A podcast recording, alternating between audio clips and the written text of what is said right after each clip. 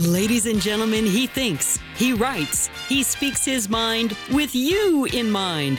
Even though some people think he's out of his mind. You're gonna like Darrell on Mic. It was Christmas many years ago when my youngest daughter asked if I could take her to Walmart so she could do her Christmas shopping for her brother and sisters and other members of our extended family.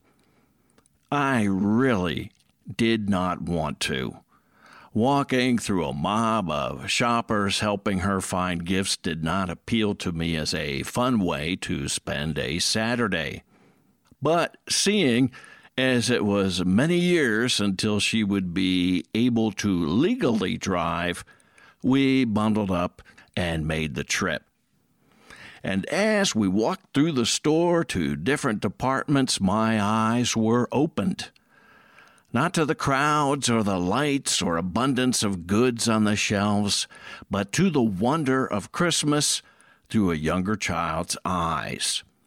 My little girl had actually taken time to think about what she wanted to get her mom and brother and sisters and cousins, and she was guided by one thought.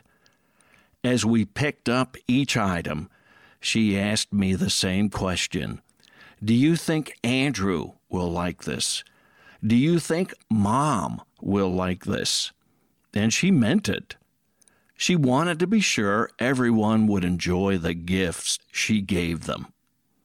She was spot on in everything she bought, and if I needed clarification for why she thought they would like the present, she gave me well thought out logic. But mainly, she was happy and absolutely ecstatic to be doing this. It was her first Christmas that she had money to be able to buy gifts on her own.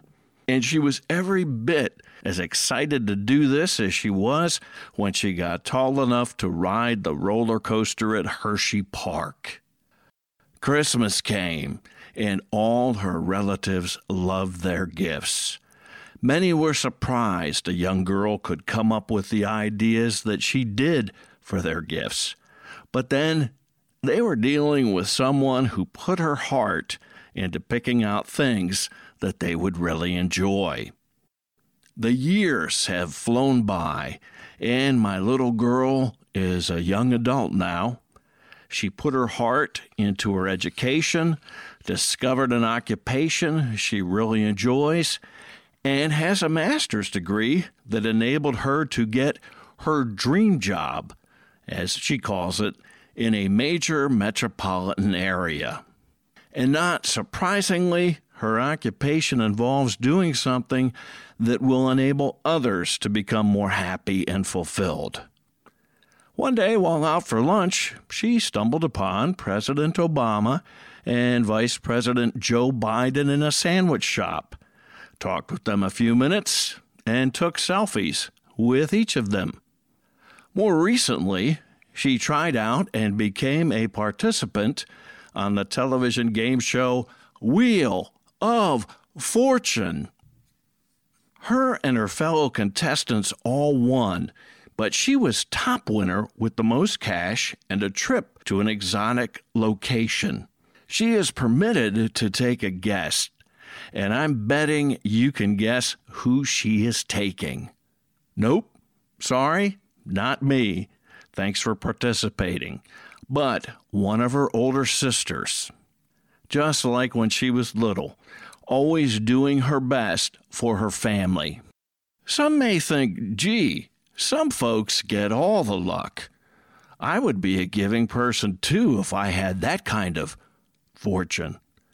But I have a different take. I don't think luck has anything to do with it.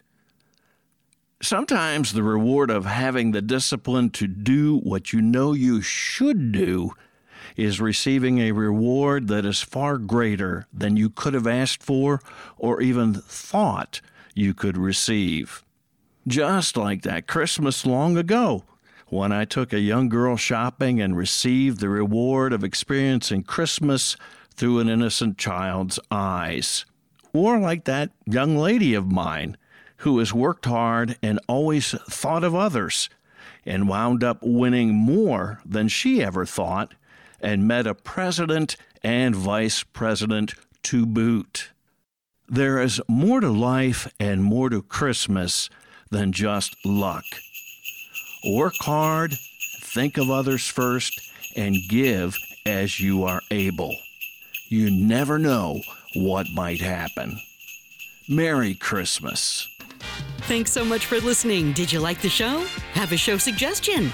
Darrell's eager to hear from you. At least that's what he's telling us. Email anytime at Darrell on Mic at gmail.com.